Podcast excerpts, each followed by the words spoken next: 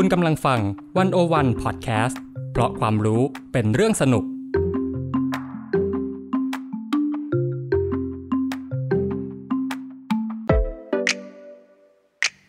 One O One In Focus เจาะไฮไลท์เด่น เศรษฐกิจสังคมการเมืองทั้งไทยและเทศ โดยกองบรรณาธิการ The One O One dot world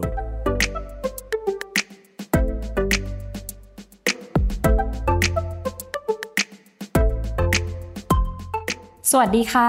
One O One In Focus สัปดาห์นี้ ท่านผู้ฟังอยู่กับหยก ภาวินีคงฤทธิ์กองบรรณาธิการ The One O One dot world และจีนนรัชยาตันจพัฒกุล กองบรรณาธิการ The One O One dot world เมื่อมองการเมืองไทยค่ะ หลังเปลี่ยนแปลงการปกครองตลอด 89 ปีที่ผ่านมา เป็นที่ประจักษ์ชัดเจนว่ารัฐประหาร คือใบเบิกทางให้กองทัพ กลับมามีที่ทางในการเมืองเสมอ ไม่ว่าจะผ่านการจัดตั้งรัฐบาล จากคณะรัฐประหาร หรือผ่านการสืบทอดอำนาจ ในคราบประชาธิปไตย น่าสงสัยค่ะว่า การเมืองคือพื้นที่เดียวที่กองทัพต้องการยึดกลุ่มหรือไม่ ในเมื่อเรายังเห็นร่องรอยของกองทัพ ในสังคมหลากหลายรูปแบบ ทั้งในช่วงที่ไทย ได้ชื่อว่าเป็นประชาธิปไตย และแน่นอนว่าในช่วงที่ยึดอำนาจเช่นกันค่ะ อำนาจที่มองไม่เห็นของกองทัพไทย ในกิจการความมั่นคงภายในเป็นอย่างไร อะไรคือกลไกและขอบเขต กิจการความมั่นคงภายใน ที่เอื้อให้กองทัพ ลงไปแทรกซึมและบ่อนเซาะสังคมประชาธิปไตย และอะไรคือหนทางในการปฏิรูปอำนาจกองทัพที่ตรงจุดวันอวันอินโฟกัสสัปดาห์นี้ค่ะ ชวนคุยกันเรื่องอิทธิพลของกองทัพในการเมืองไทย โดยเราจะมองผ่านบทความของวันโอวันได้แก่ บทความเมื่อกองทัพ แทรกซึมสังคม มองอำนาจกองทัพ นอกรัฐประหาร กับพวงทองพวัคพันธ์ของจีนนรัจยานั่นเองค่ะ จีนคะก่อนจะเข้าเรื่องเนื้อหาในวันนี้ของเราเนี่ยหยกคิดว่าจีนอาจจะต้องช่วยเล่าสักนิดนึงว่าจริง ๆ แล้วกิจการความมั่นคงภายในเนี่ยมันหมายถึงอะไรบ้างอะจริง ๆ อยากจะขอเท้าความก่อนว่าเวลาเราพูดถึงเรื่องความมั่นคงเนี่ย แน่นอนว่าเราแบ่งได้ออกเป็นความมั่นคงภายนอกและความมั่นคงภายในเนาะซึ่งสิ่งที่ใช้แบ่งเนี่ยก็คือเส้นเขตแดน เมื่อเราพูดถึงความมั่นคงภายนอกเนี่ยเราอาจจะนึกถึงความมั่นคงของประเทศที่ปราศจากอริราชศัตรูจากภายนอกประเทศเนี่ยเข้ามารุกราน หรือว่าโจมตีประเทศของเรานะคะ อาจจะนึกภาพถึงสงครามในอดีต แต่ถ้าเราพูดถึงความมั่นคงภายในเนี่ยเราจะพูดถึงกรอบภายในประเทศนะคะ ซึ่ง ความหมายของความมั่นคงภายในเนี่ย มันก็ตีความได้หลากหลายกว้างแคบต่างกันไป แต่ในความเข้าใจโดยทั่วกันเนี่ย เราจะหมายถึงความมั่นคง ความสงบสุขของสังคมโดยรวม ซึ่งอาจจะตีความได้ว่าเป็นความมั่นคงอยู่ดีกินดี ชีวิตที่ดีของประชาชนนะคะ หรืออาจจะตีความได้มากมายกว่านั้น ในเรื่องความหมายเนี่ยก็อาจจะกว้างแคบต่างกัน แต่ในวันนี้กองทัพตีความกิจการความมั่นคงภายในอย่างไร เดี๋ยวเราไปคุยกันค่ะ งั้นเราอาจจะเริ่มกันอย่างนี้ค่ะจีน อะไรคือสาเหตุที่ทำให้กองทัพเนี่ยยังคงมีอิทธิพลต่อการเมืองไทย ค่ะ จากที่ได้ไปสัมภาษณ์ รองศาสตราจารย์ ดร พวงทองพวคพันธ์นะคะ อาจารย์จากคณะรัฐศาสตร์จุฬาลงกรณ์มหาวิทยาลัย และผู้เขียนหนังสือเรื่อง Infiltrating Society the Thai Military Internal Security Affair นะคะ อาจารย์ค่ะ ได้บอกไว้ว่า กิจการความมั่นคงภายในเนี่ยคือเหตุผลหลักของการดำรงอยู่ของกองทัพไทย เพราะเมื่อพิจารณาแผนงานและภารกิจส่วนใหญ่ของกองทัพเนี่ยโดยเฉพาะอย่างยิ่งนับตั้งแต่ปี 2500 เป็นต้นมา ซึ่งเป็นช่วงเวลาที่รัฐไทยเนี่ยกำลังเริ่มเผชิญภัยคุกคาม คอมมิวนิสต์ต่อเนื่องมาจนถึงปัจจุบันนะคะ ภารกิจหลักของกองทัพล้วนเกี่ยวพันกับกิจการความมั่นคงภายในมากกว่าการรับมือจาก ภัยคุกคามภายนอกประเทศ หรือว่าอย่างที่กองทัพเนี่ยมักจะชอบกล่าวอ้างว่ากองทัพเนี่ยทำหน้าที่เป็นรั้วของชาติ ปกป้องประเทศอริราชศัตรูจนกลายเป็นข้ออ้างในการซื้ออาวุธยุโทโธปกรณ์มหาศาล อย่างล่าสุดเนี่ยเราก็มักจะได้ยินข่าวว่ากองทัพเรือเนี่ยก็เสนอจัดซื้อเรือดำน้ำนะคะ แต่ในความเป็นจริงแล้วเนี่ยเมื่อเราพิจารณาบทบาทที่เราเห็น และแผนงานอย่างที่อาจารย์ได้เล่าให้ฟังนะคะ ภารกิจส่วนใหญ่และ ที่สำคัญที่สุดของกองทัพเนี่ยก็คือเรื่องความมั่นคงภายในประเทศค่ะ คือต้องเท้าความอย่างนี้ค่ะว่าที่ผ่านมาเนี่ยสังคมมักจะเข้าใจเพียงแค่ว่ากองทัพใช้การทำรัฐประหารเป็นเครื่องมือทางการเมืองเพื่อให้ชนชั้นนำเก่า และกองทัพเข้ามาแทรกแซงทางการเมืองเท่านั้น และมักจะมองว่ากองทัพแทรกแซงการเมืองเฉพาะเวลาที่กองทัพทำรัฐประหาร และจัดตั้งรัฐบาลทหารขึ้นมา แต่ส่วนช่วงเวลาที่ไม่ได้อยู่ภายใต้รัฐบาลทหาร และปกครองโดยรัฐบาลพลเรือนเนี่ยก็มักจะเข้าใจกันว่า ทหารไม่ได้แทรกแซงอยู่ในการเมือง ทหารกลับกรมกองไปแล้วเรียบร้อย และประชาธิปไตยก็จะเริ่มลงหลักปักฐานอย่างที่เราเข้าใจ อย่างช่วงหลัง 14 ตุลา 2516 หรือว่าหลังพฤษภา 35 นะคะ จนกระทั่งมีการรัฐประหารอีกครั้งในปี 49ซึ่งเราก็มักจะเข้าใจกันว่าเราหลังจากที่ทำรัฐประหาร 49 นั้นก็เราก็เริ่มเห็นบทบาท ทางการเมืองของทหารเพิ่มขึ้น แต่ที่จริงแล้วเนี่ย ระบอบประชาธิปไตยไม่เคยลงหลักปักฐานเลย เพราะกองทัพเนี่ยมีอำนาจแทรกซึงในระบบการเมืองและสังคมตลอดเวลา ในยามที่กองทัพไม่ได้เป็นรัฐบาลด้วย จีนคะ แล้วหน่วยงานหรือองค์กรใดภายในกองทัพเนี่ยที่ทำหน้าที่ดูแลกิจการความมั่นคงภายใน จริงๆ แล้วเนี่ยหน่วยงานหลักที่รับผิดชอบโดยตรงกับกิจการความมั่นคงภายในของกองทัพเนี่ยก็คือกอรมนค่ะ และอาจารย์พวงทองค่ะเสนอว่าเราต้องมองกอรมนเนี่ยในฐานะที่เป็นเครื่องมือทางการเมืองของรัฐไทยที่มีทหารครอบงำอยู่ เพื่อเอาไว้รับมือกับกลุ่มคนที่รัฐนิยามว่าเป็นศัตรู หรือว่าเป็นภัยความมั่นคงแห่งรัฐ โดยเฉพาะภัยคุกคามที่เกิดขึ้นภายในสังคมไทยค่ะ รวมทั้งยังต้องมองกอรมนเนี่ยในฐานะเครื่องมือที่รัฐหวังใช้เพื่อที่จะแทรกซึมเข้าสู่สังคม และประการสำคัญเนี่ย อาจารย์ยังชี้ให้เราเห็นอีกค่ะว่าจริง ๆ แล้วเราต้องทำความเข้าใจว่ากอรมนเนี่ยเป็นหน่วยงานที่ถูกควบคุมโดยกองทัพบบกมาเสมอกอรมนเนี่ยจึงเป็นนกลไกทางการเมืองที่อนุญาตให้กองทัพเนี่ยมีอำนาจเหนือหน่วยงานพลเรือนทั้งหมดตราบเท่าที่ พวกเขาอ้างว่าเป็นเรื่องความมั่นคงภายใน และนี่ก็คืออำนาจของกอรมนที่มีมาตั้งแต่ก่อตั้งกอรมนในปี 2508 นะคะ หรือกล่าอีกอย่างหนึ่งก็คือว่าองค์กรนี้มีไว้เพื่อให้ชนชั้นนำ และกองทัพเนี่ยสามารถควบคุมทิศทางทางการเมืองและสังคม รวมถึงการควบคุมและปราบปรามประชาชนด้วยค่ะ อืม แล้วมันมีอะไรที่เป็นสัญญาณที่บอกไหมคะว่า กิจการความมั่นคงภายในเนี่ยเป็นเหตุผลหลักในการดำรงอยู่ของกองทัพอะสัญญาณประการแรกเลยนะคะ ก็คือ ข้ออ้างที่ว่ากองทัพเนี่ยมักจะอ้างว่า กองทัพมีหน้าที่ต้องจัดการภัยคุกคามความมั่นคงภายในเนี่ย มันนำไปสู่การขยายบทบาทหน้าที่และอำนาจของกองทัพอย่างกว้างขวางไปในมิติทางเศรษฐกิจ สังคม การเมือง และการพัฒนา โดยเฉพาะอย่างยิ่งนับตั้งแต่ไทยเนี่ยเผชิญปัญหาภัยคุกคามคอมมิวนิสต์นะคะ และทั้งหมดนี้เนี่ยก็จะตามมาด้วยการขยายกำลังพลและงบประมาณมหาศาลอย่างที่เห็นได้ในเอกสารของกองทัพนะคะ ส่วนประการที่2เนี่ย เมื่อกองทัพเข้ามามีบทบาทหน้าที่ในกิจการทางเศรษฐกิจ สังคมการเมืองและการพัฒนาเนี่ยการแก้ไขปัญหา หรือจัดการความมั่นคงภายในเหล่านี้เนี่ยมันถูกกำกับด้วยกรอบวิธีคิด และวิธีการแบบทหารไม่ใช่องค์ความรู้ หรือความเชี่ยวชาญเฉพาะทางนะคะ ส่วนประการที่3เนี่ยก็จะเห็นว่าโครงการความมั่นคงภายในจำนวนมากเนี่ยของกองทัพถูกใช้เพื่อเป้าหมายทางการเมือง กลายเป็นอาวุธทางการเมืองของกองทัพ และพันธมิตรสถาบันเครือข่ายชนชั้นนำที่สนับสนุนซึ่งกันและกันอยู่ และประการที่ 4 นะคะ กองทัพก็มักจะบอกว่าการปกป้องสถาบันหลักของชาติ จากภัยคุกคามภายในเนี่ยเป็นหน้าที่หลักของกองทัพ และเป็นภารกิจที่สำคัญที่สุดของกองทัพค่ะ และนี่ก็คือสัญญาณที่บ่งชี้ว่า กิจการความมั่นคงภายในเนี่ยเป็นเหตุผลสำคัญในการดำรงอยู่ของกองทัพค่ะ อืมแล้วอย่างนั้น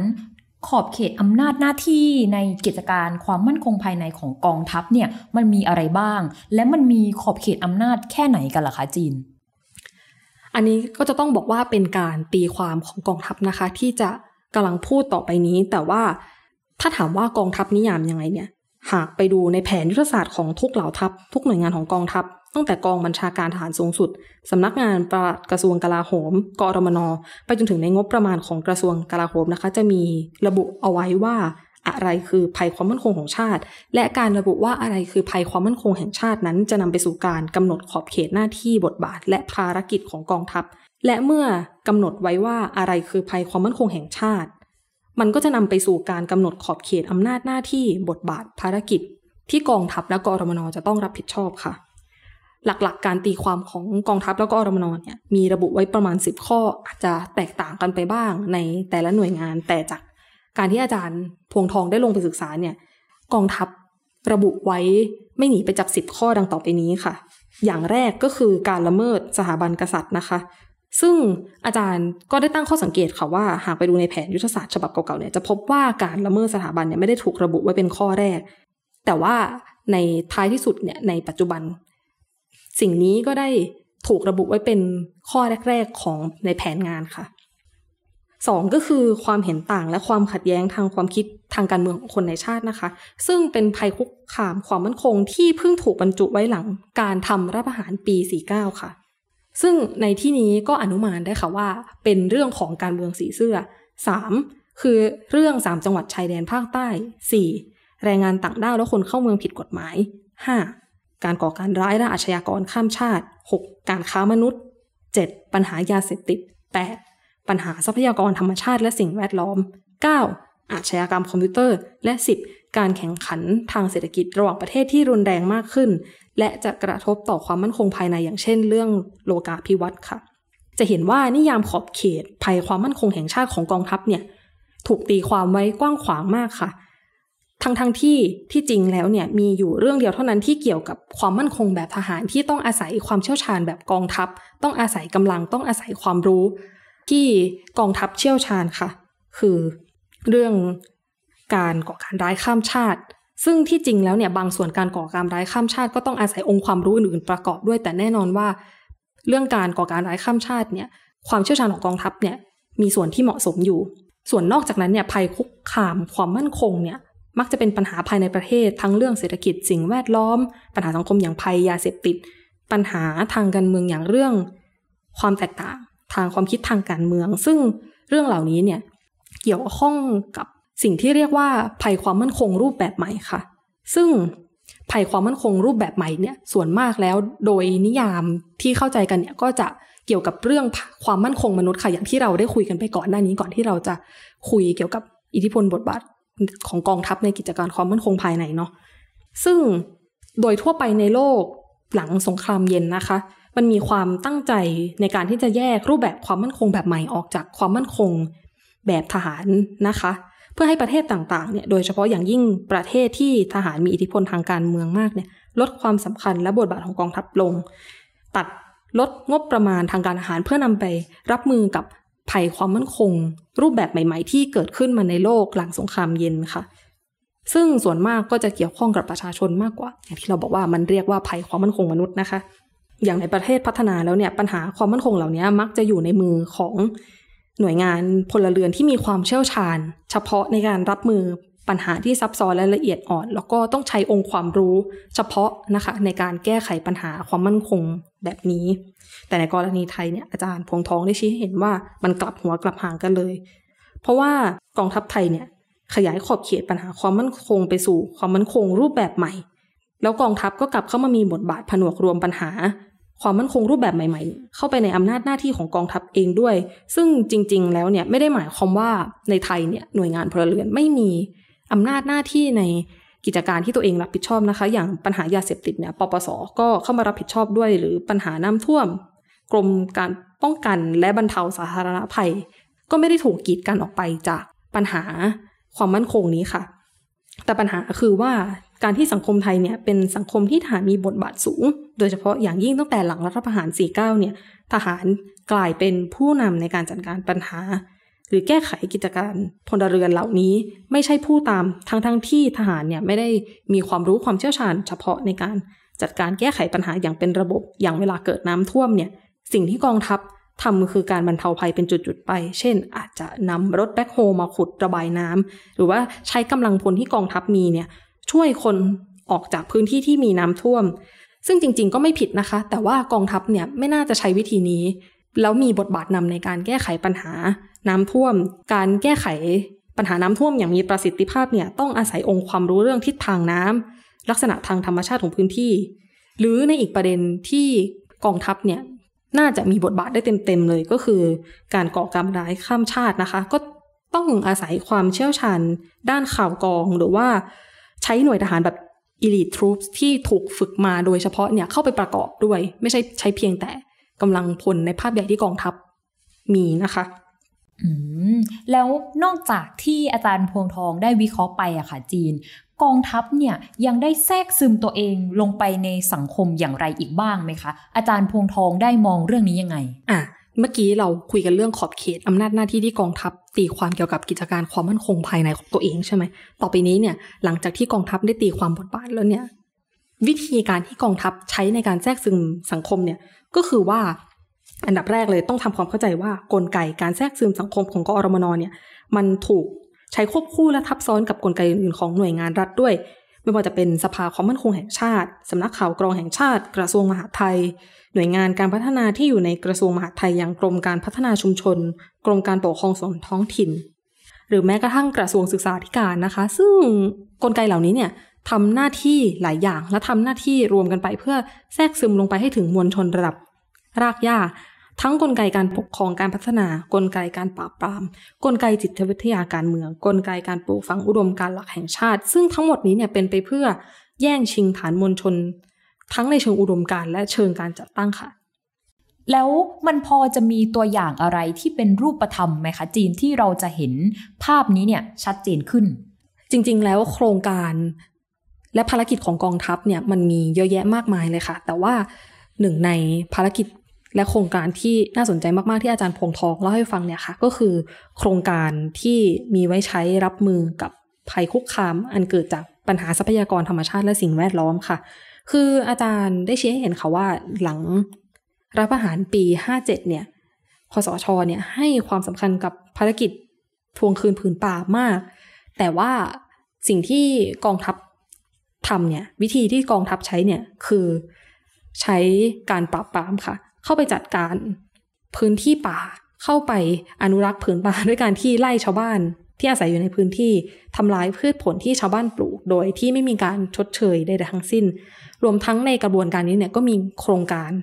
จิตวิทยามวลชนสอดแทรกเข้าไปด้วยค่ะ ส่วนอีกโครงการหนึ่งเนี่ยที่มันอยู่ภายใต้ภารกิจทวงคืนผืนป่านะคะ ก็คือ โครงการเยาวชนร่วมปกป้องผืนป่าและทรัพยากรธรรมชาติค่ะ ซึ่งถ้าให้พูดอีกแบบหนึ่งก็คือว่ากองทัพเนี่ยแปรรูปภารกิจการจัดการภัยคุกคาม ความมั่นคงป่าไม้และธรรมชาติเดี๋ยวออกมาเป็นโครงการจัดการอบรม เยาวชนให้มีกิจกรรมปลูกป่าแทบทุกจังหวัดนะคะ แต่ว่าในการอบรมเนี่ยไม่ได้มีแค่เรื่องการอนุรักษ์ผืนป่าอย่างเดียว แต่ว่าก็จะมีการปลูกฝังอุดมการหลักต่าง ๆ ของรัฐสอดแทรกเข้าไป ไม่ว่าจะเป็นความจงรักภักดีเศรษฐกิจพอเพียงหรือค่านิยม 12 ประการ รวมทั้งอบรมให้เห็นปัญหาของระบอบประชาธิปไตยแบบตะวันตกต่างๆ และนอกจากนั้นก็ยังมีการอบรมให้มีการจับตาความเคลื่อนไหว หรือว่าพฤติกรรมที่เป็นภัยคุกคามในหมู่ประชาชนกันเองด้วย ทั้งที่มีการโพสต์ในโซเชียลมีเดียหรือว่าทำในโลกแห่งความเป็นจริงนะคะ ซึ่งการอบรมแบบนี้เนี่ยไม่ได้แทรกแค่อยู่ในโครงการอบรมปกป้องผืนป่าอย่างเดียว แต่ก็ยังอยู่ในโครงการอบรมอีกนับร้อยรับพันมากมายไม่ว่าจะเป็นเรื่องทรัพยากรธรรมชาติภัยยาเสพติด หรือว่าการปกป้องสถาบันกษัตริย์นะคะ การแนวทางการอบรมเนี่ยมันก็จะคล้าย ๆ กับที่เล่าให้ฟังในโครงการเยาวชนร่วมปกป้องผืนป่าและทรัพยากรธรรมชาตินี่แหละค่ะ และนอกจากนี้นะคะ กองทัพและก็อรมนไม่ได้ทำโครงการเหล่านี้เพียงแค่หน่วยงานเดียว อย่างที่เราบอกไปว่ากลไกของกอรมนเนี่ยสามารถใช้ควบคู่กับหน่วยงานอื่น ๆ ของรัฐได้ เพราะฉะนั้นเนี่ยเราก็จะเห็นกอรมนไปจับมือกับกระทรวงมหาดไทย ร่วมมือกับกระทรวงศึกษาธิการ ผู้บริหารมหาวิทยาลัย แทรกซึมการอบรมต่างๆเนี่ยลงไปในโรงเรียนและมหาวิทยาลัย หรือแม้กระทั่งอาสาสมัครสาธารณสุข อย่างอสมเนี่ยค่ะที่ดูไม่เกี่ยวข้องกับการเมืองเลย แต่ว่ากองทัพเนี่ยก็เรียกอสมมาอบรม เช่นกันเพราะว่าอสมเนี่ยทำงานใกล้ชิดกับชาวบ้านมีประสิทธิภาพในการเข้าถึงทุกครัวเรือนนะคะ แต่ยิ่งไปกว่านั้นเนี่ยกองทัพยังมีการจัดตั้งมวลชน เพื่อเป็นเครื่องมือทางการเมืองนะคะ อย่างในช่วงสงครามเย็นเนี่ยเราก็มักจะได้ยินว่ามันมีสิ่งที่เรียกว่ากองกำลังอาสา หรือว่าลูกเสือชาวบ้าน แต่ที่เห็นได้ชัดหลังจากช่วงรัฐประหารปี 49 เนี่ยก็จะเห็นว่าการระดมและจัดตั้งมวลชนเนี่ยขยายตัวลงไปสู่ นักเรียนนิสิตนักศึกษา หรือว่านักธุรกิจในจังหวัดต่าง ๆ ด้วยและล่าสุดเมื่อเดือนตุลาคมปี 63 ค่ะในช่วงที่ มีกระแสเคลื่อนไหวต่อต้านรัฐบาล และเรียกร้องการปฏิรูปสถาบัน กรมนเนี่ยก็ได้ลงไปจัดตั้งระดมมวลชนเสื้อเหลืองให้ออกมาเดินขบวน ปกป้องสถาบันในหลายจังหวัดทั่วประเทศ ซึ่งก็คือเป็นการส่งสัญญาณต่อต้านขบวนการคนรุ่นใหม่ค่ะ อืมอยากให้จีนช่วยขยายความอีกนิดนึงค่ะว่า แล้วการที่กองทัพเนี่ยลงไปแทรกซึมในสังคมใช่ไหมคะ มันจะส่งผลต่อประชาธิปไตย โดยรวมอย่างไร อาจารย์พวงทองบอกอย่างนี้ค่ะว่า หากลงไปดูเนื้อหาที่กองทัพและกอรมนอบรมเนี่ยนอกจากจะมีการส่งเสริมอุดมการหลักของชาติและความสัมพันธ์ของสถาบันกษัตริย์เพื่อให้ประชาชนเลื่อมใสและศรัทธาอุดมการชาตินิยมนะคะ ยังมีการอบรมเนื้อหาที่ทำให้คนไม่เชื่อ หรือต่อต้านระบบประชาธิปไตยด้วยอย่างที่ได้เกริ่นไปก่อนหน้านี้ค่ะว่ามันมีการอบรมเกี่ยวกับปัญหาประชาธิปไตย และการเมืองรัฐสภาแบบตะวันตก วิพากษ์วิจารณ์ความไร้ระเบียบของสังคมเสรีประชาธิปไตย ความเน่าเฟะของโครงการพัฒนา โดยนักการเมืองตามแนวทางทุนนิยม หรือว่าการวิพากษ์วิจารณ์นักการเมืองว่าคอร์รัปชันโกงกินบ้านเมือง แต่ก็ไม่ได้พูดถึงการคอร์รัปชันที่เกิดขึ้นในระบบราชการและกองทัพเองเนี่ยซึ่ง จะเห็นว่าเนื้อหาในตัวมันเองเนี่ยเป็นการต่อต้านประชาธิปไตยแล้ว และนอกจากนี้เนี่ยยังมีหลายเหตุการณ์ที่ชี้ชัดว่า รัฐเนี่ยจะตั้งมวลชนขึ้นมาเพื่อชนประชาชนอีกฝ่าย และสนับสนุนแนวทางหรือนโยบายบางอย่างของรัฐอย่างที่ก็เล่าไปเมื่อกี้ค่ะว่ามันมีการจัดม็อบชนม็อบเกณฑ์ข้าราชการทหารตำรวจในต่างจังหวัดมาจัดตั้งเป็นม็อบเสื้อเหลืองชนกับม็อบคนรุ่นใหม่ บางกรณีก็ไม่ได้เกี่ยวกับความขัดแย้งเชิงอุดมการณ์ อย่างเช่น พอประชาชนประท้วงโครงการสร้างโรงไฟฟ้าถ่านหินเทพา จังหวัดสงขลาของรัฐบาลเนี่ย ซึ่งเรื่องนี้เป็นเรื่องของการว่าจะทำหรือไม่ทำโครงการมีข้อดีข้อเสียยังไงบ้าง ก็จะเห็นว่ามีมวลชนในกลุ่มเนี่ยที่ประกาศตัวสนับสนุนนโยบายนี้ขึ้นมา แล้วก็เราจะเห็นค่ะว่ากองทัพและกรมนเนี่ยก็มีส่วนเข้าไปจัดอบรม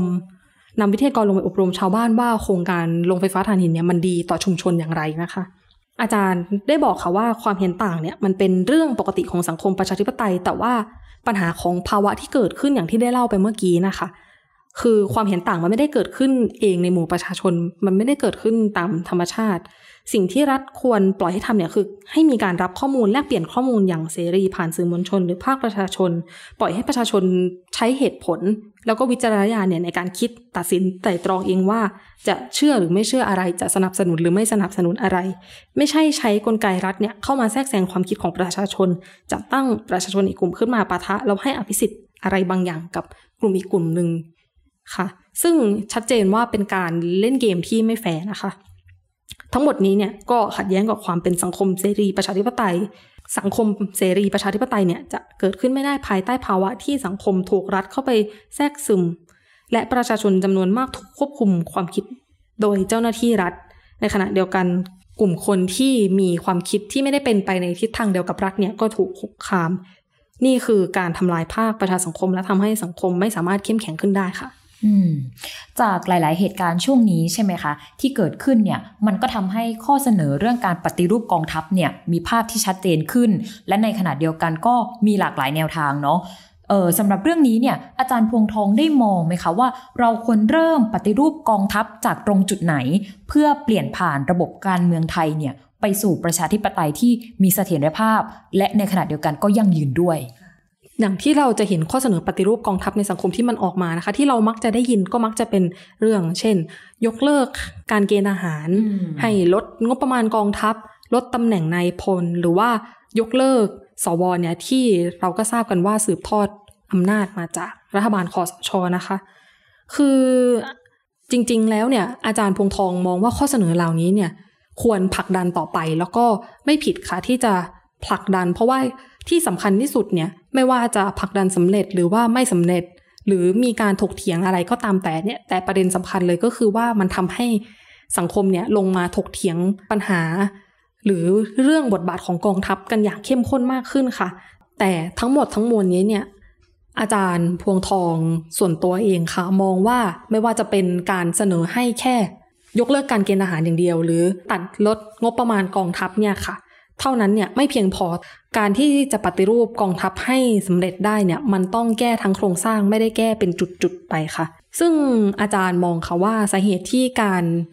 เสนอข้อเสนอการปฏิรูปกองทัพออกมา มีลักษณะเป็นประเด็นประเด็นเป็นจุดๆไปอย่างนี้มันเกิดจากการที่ว่าสังคมเนี่ยนักการเมืองภาคการเมืองเองเนี่ยยังมองไม่เห็นนกลไกทางการเมืองของกองทัพทั้งหมดที่ไม่ได้มีแค่การรัฐประหารอย่างเดียว เพราะฉะนั้นเนี่ย การที่มองไม่เห็นว่าภารกิจหลักของกองทัพที่แท้จริงแล้วเนี่ยคือกิจการความมั่นคงภายใน มันจะทำให้มองไม่เห็นค่ะว่าอำนาจที่แท้จริงของกองทัพเนี่ยอยู่ตรงไหน ซึ่งอาจารย์ก็บอกอีกค่ะว่าถ้าเกิดว่าถ้าตัดบทบาทของกองทัพเนี่ยที่เกี่ยวข้องกับกิจการภายในออกไปเลยเนี่ยเหตุผลของการดำรงอยู่ของกองทัพเนี่ยแทบจะไม่มี เพราะฉะนั้นถ้าหากจะปฏิรูปกองทัพให้ อยู่ในสังคมประชาธิปไตยได้อย่างยั่งยืนและมีเสถียรภาพเนี่ยค่ะ อาจารย์บอกว่าต้องเริ่มจากการที่กำหนดอำนาจหน้าที่ของกองทัพใหม่ ว่าภารกิจเกี่ยวกับความมั่นคงมิติใดบ้างที่ควรหรือไม่ควรจะอยู่ในมือของกองทัพ อาจารย์เนี่ยเสนอว่าจะต้องนำทหารเนี่ยออกไปจากภารกิจความมั่นคงรูปแบบใหม่ ทั้งหมดกองทัพเนี่ยจะเป็นได้แค่ผู้ช่วยที่จะถูกสั่งการจากหน่วยงานพลเรือนที่มีความเชี่ยวชาญต่อการรับมือต่อภัยความมั่นคงนั้นๆ ซึ่งอาจารย์ก็บอกว่าหมายความว่าภัยความมั่นคงที่กองทัพระบุมาสิบประการเนี่ย ไม่เหลือต้องตัดออกให้หมด แทบจะทั้งหมดที่ควรจะต้อง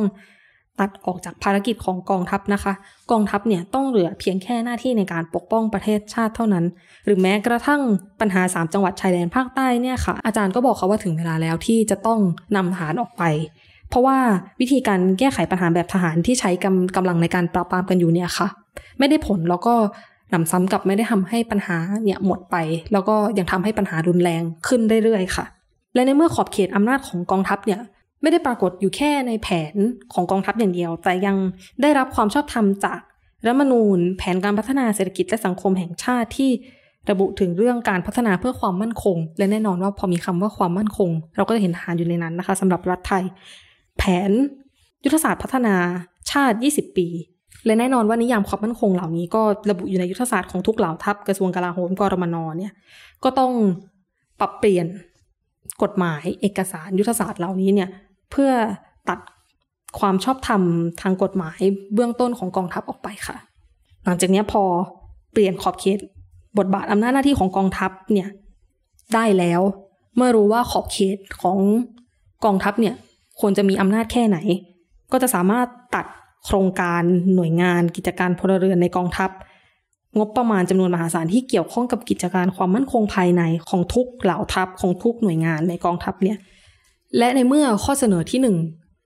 เรียบร้อยแล้วก็คือการกำหนดขอบเขตบทบาทของกองทัพใหม่เนี่ยก็จะนำไปสู่ข้อเสนอที่สอง